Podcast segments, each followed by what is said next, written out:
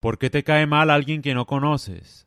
Evolutivamente desarrollamos el miedo para sobrevivir. No teníamos tiempo para estar equivocados. No habían recursos y cualquier decisión costaba la vida. Tocaba decidir rápido porque si te ponías a pensar te mataba un león. Por eso juzgamos antes de conocer, para protegernos. Nuestros genes desarrollaron esa habilidad y por eso preferimos juzgar antes que pensar. Si algo no nos gusta, lo catalogamos y categorizamos por miedo. Es mejor insultar que tomarse el tiempo de conocer a alguien tenemos el miedo latente en nuestros genes. Mejor estar seguros insultando o hablando mal de alguien que no conocemos que pedir perdón y tomarse el tiempo de reconocer que estábamos equivocados. Cualquier amenaza es mejor catalogarla y huir. Nuestros ancestros no tuvieron tiempo para equivocarse. Seguimos con eso en nuestros genes, pero el problema es que ya no hay mucho que temer. Los tiempos cambiaron. Ahora podemos pensar un poco más sin sentir miedo que un león nos vaya a comer o lo que sea. Tenemos tiempo para decidir mejor y reaccionar menos. Tenemos tiempo de conocer a alguien, pero seguimos dejándonos llevar por el miedo.